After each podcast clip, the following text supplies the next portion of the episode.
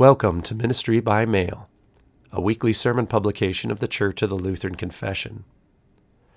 Our sermon for the Sunday before Thanksgiving is by Pastor Michael Roehl of St. Paul Lutheran Church in Bismarck, North Dakota. Our theme is The God Pleasing Perspective of Thanksgiving, based on the text of Ephesians chapter 3, verses 14 through 21. Grace, mercy, and peace, certainly three of God's greatest gifts for which we do well to give thanks. May those three gifts be multiplied to each of you through faith in Jesus Christ. Amen. Dear fellow recipients of God's unlimited generosity, the text for this evening, this special Thanksgiving service, is found in Paul's letter to the Ephesians, the third chapter beginning there with verse 14. For this reason I bow my knees before the Father, from whom every family in heaven and on earth is named, that according to the riches of his glory he may grant you to be strengthened with power through his Spirit in your inner being, so that Christ may dwell in your hearts through faith, that you, being rooted and grounded in love, may have strength to comprehend with all the saints what is the breadth and length and height and depth, and to know the love of Christ that surpasses knowledge, that you may fill, be filled with all the fullness of God. Now, to him who is able to do far more abundantly than all that we ask or think, according to the power at work within us, to him be glory in the church and in Christ Jesus throughout all generations, forever and ever. Amen. This is God's Word. As such, in and of itself, is one of the greatest gifts that we have been given here on this earth. By these words, we're saved. By these words, we're comforted, instructed. So many gifts given us through the study of God's Word. That He would bless us in like manner this evening, so we pray. Sanctify us by your truth, O Lord. Your word is true. Amen.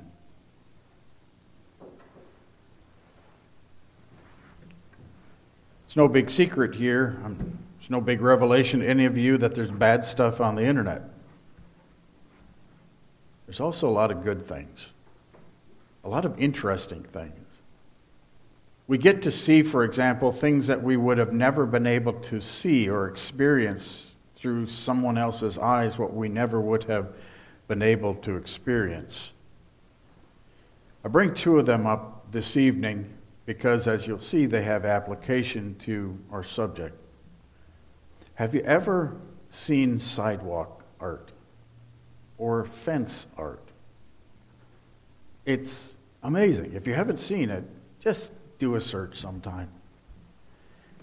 It's, it's artists that draw with chalk on sidewalks, and from a certain perspective, it's, it's absolutely astounding, amazing. It, they make it look like, oh, it just depends on the picture, like the whole street caved in and Ninja Turtles are climbing out.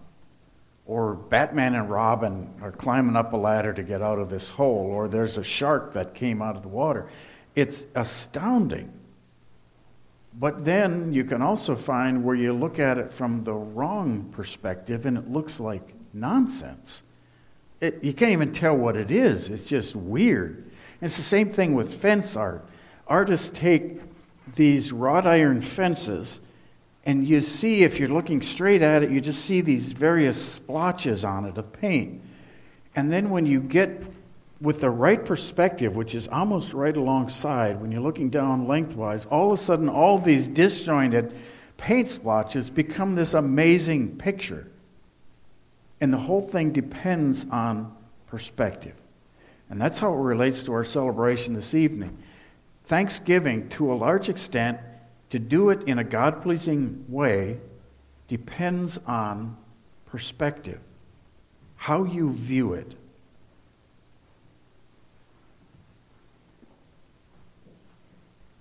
The godless, for example, their perspective on Thanksgiving is typically a look backwards. Not a look backwards, a look forwards. Exactly the opposite of what I just said. A look forwards. Because if you think back even to Bible times and before that, and you know that, uh, there's part of you, that, that old Adam in you, that sort of goes with that. Their thanksgiving is not about what they already have because they already have it. It's about what they need or they want going forward. So it is, for example, that when you read in the Bible about the pagans who sacrificed their children to Moloch or did whatever else they did to worship their God, it wasn't about pure, true thanksgiving for the past. It was, I need a good harvest. I, I, I want more money. And so I'm going to try to appeal to a God, whatever God that I think can give it to me, and sort of grease the skids. Thanksgiving to them is more about manipulation than anything else, therefore. I want what I want going forward. And this is how I'm going to get it. Consider one of the familiar readings. We, don't, we didn't read it this evening, but it often comes up on Thanksgiving the account of the ten lepers. You remember the account? Ten lepers were healed by Jesus, and only one came back to give thanks. So, how do you explain the fact that 90% of those that were healed, that got the same gift as the other one, didn't come back? Didn't come back to thank Jesus for what he'd done. They got what they wanted. Jesus had given them. So there was nothing in the future that they could sort of manipulate from Jesus, so they just felt no need to be thankful. You see the problem when thanksgiving, your perspective is the future? It just messes everything up. It's not what God intended at all. That's not to say, by the way, that, that there is no relationship between thanksgiving and the future. There is but it's not the way the world looks at it. It's not the way the world commemorates Thanksgiving, not for that reason. Here's what I'm talking about. You just sang about it. I don't know if you remember or if you even were cognizant of it, but in the hymn you just sang, in the second verse, He who hitherto hath fed me, and to many joys hath led me, is and ever shall be mine.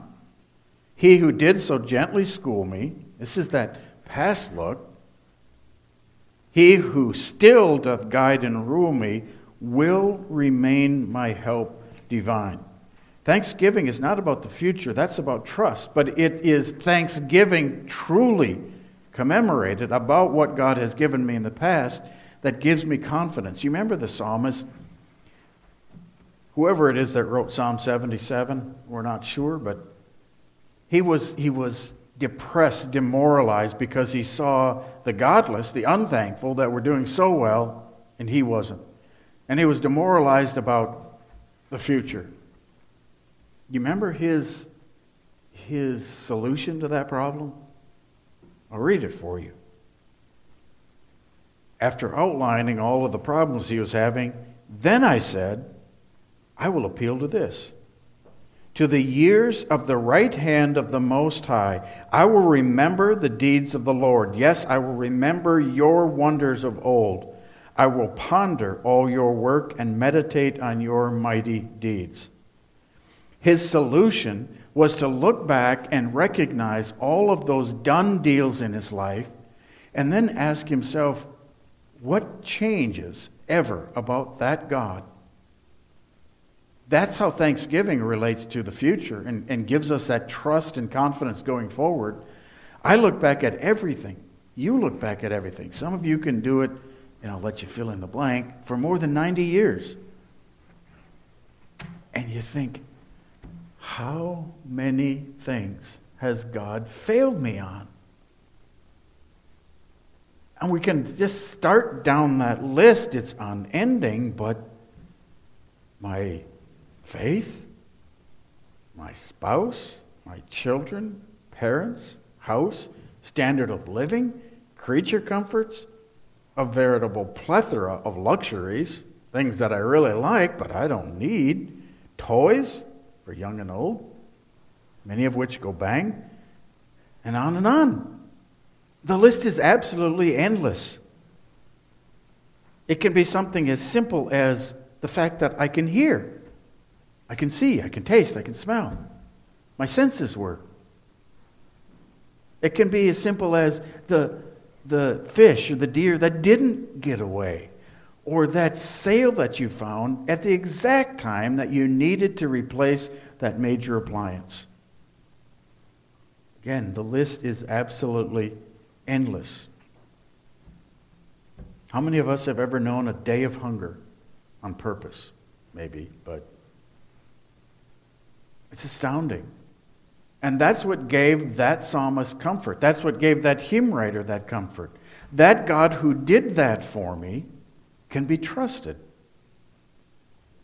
So the perspective is God pleasing thanksgiving is looking at what we have been giving in the past of God's generosity and saying thank you with no ulterior motive, but then using that to create that trust that God deserves going forward. The one who hath done all these things for me can be trusted going forward.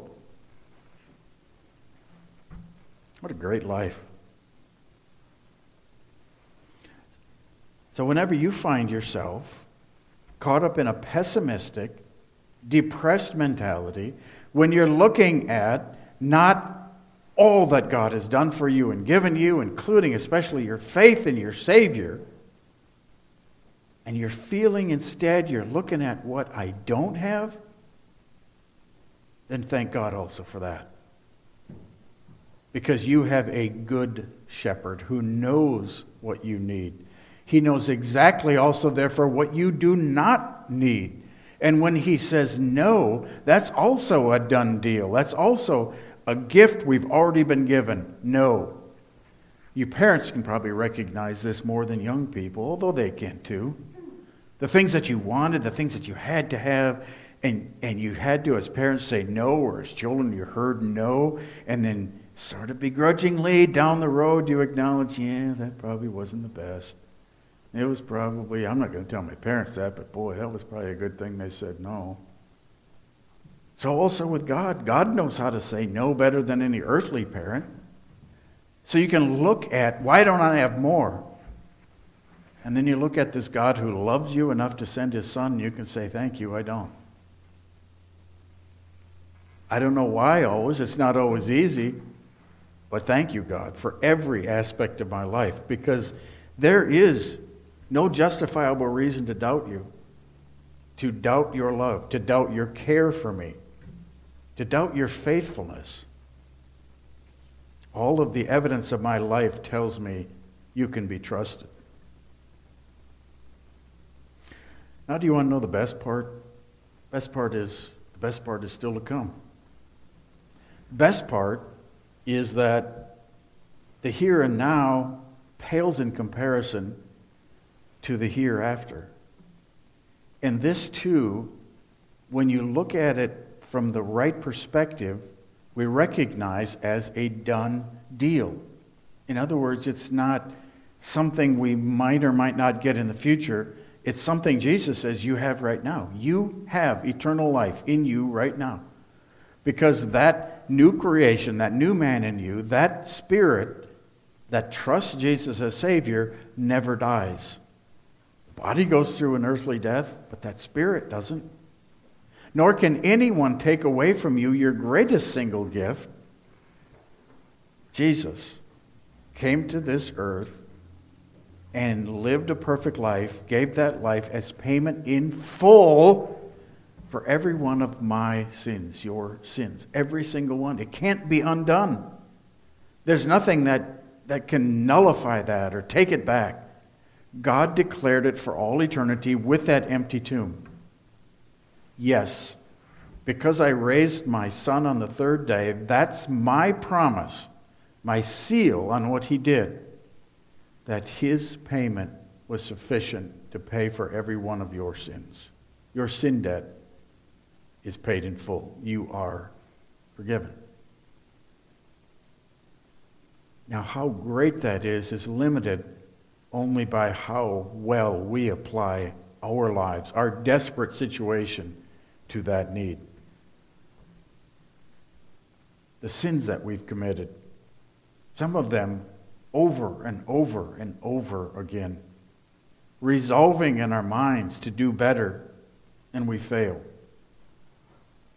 The sins that we don't want to admit to anyone, sometimes even ourselves. Our language, all the times when we could not say with the Apostle Paul, be imitators of me. When we say to our kids through words or actions, do as I say, not as I do. the thoughts, the actions, all of that sin gone. Permanently erased. God says, I remember it no more. That's not a future gift. That's what we have right now because of what God did for us in Christ. He knew we couldn't do any good to pay for, to make up for our error, our sin. So he sent his son to do it for us. It's the only thing, by the way, that makes sense in connection with Jesus. Even from a logical perspective, God would never punish his son needlessly if there were another way. If we could, in fact, earn payment for our own sins, why would he send his son? So, this brings us finally to our text the absolute best perspective of Thanksgiving, the best way to celebrate Thanksgiving is that backwards look, and especially at those spiritual gifts we've been given. So we read again from our text. For this reason, I bow my knees before the Father. And right there we pause because one other element is added to our perspective. The best thanksgiving, yeah, it's looking backwards at what God has already done, but it's also doing it from our knees in abject humility, recognizing how undeserving, unworthy we are. Because you see, if we don't have that, if we don't have that humility, that acceptance of this has been given to me and done for me, because despite rather that I am absolutely unworthy in every way, and we could never be truly thankful, then we will always believe we're entitled or that we deserve more than we do. So, with that added perspective, for this reason I bow my knees before the Father, from whom every family in heaven and on earth is named, that according to the riches of his glory he may grant you to be strengthened with power through his Spirit in your inner being, so that Christ may dwell in your hearts through faith.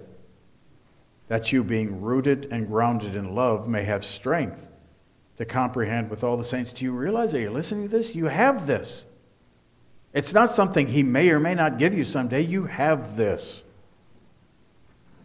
That you, being rooted and grounded in love, may have strength to comprehend with all the saints what is the breadth and length and height and depth, and to know the love of Christ that surpasses knowledge. An absolutely astounding statement. To know the thing that can't be known. That's what he said. That you may be filled with all the fullness of God. That last perspective of thanksgiving from our knees comes naturally to us when we truly recognize we do not deserve the least of His mercies, let alone the greatest. And in abject humility, fall on our knees and, and say, Thank you God, thank you first for your Son Jesus, for the forgiveness of my sin, that I am now called your child, that I am now an heir of heaven. And even though those gifts could still be mine, and I have a miserable life on this earth, yet you have blessed me with material wealth, with gifts beyond what our ancestors could have even comprehended. And I deserve none of it. Thank you, God, when you said no. When you knew what I wanted was not good for me. Thank you for every hardship that you brought into my life to bring me back to your side, to turn me from that path onto which I had wandered. Look at all God has done for you. And let the final words of our text fill your heart. Now, to him who is able to do far more abundantly than all that we ask or think, according to the power at work within us, to him be glory in the church and in Christ Jesus throughout all generations, forever and ever. Amen. This has been a publication of the Church of the Lutheran Confessions Ministry by mail. For more information, visit clclutheran.org. For print copies of this or other sermons, please visit lutheransermons.org.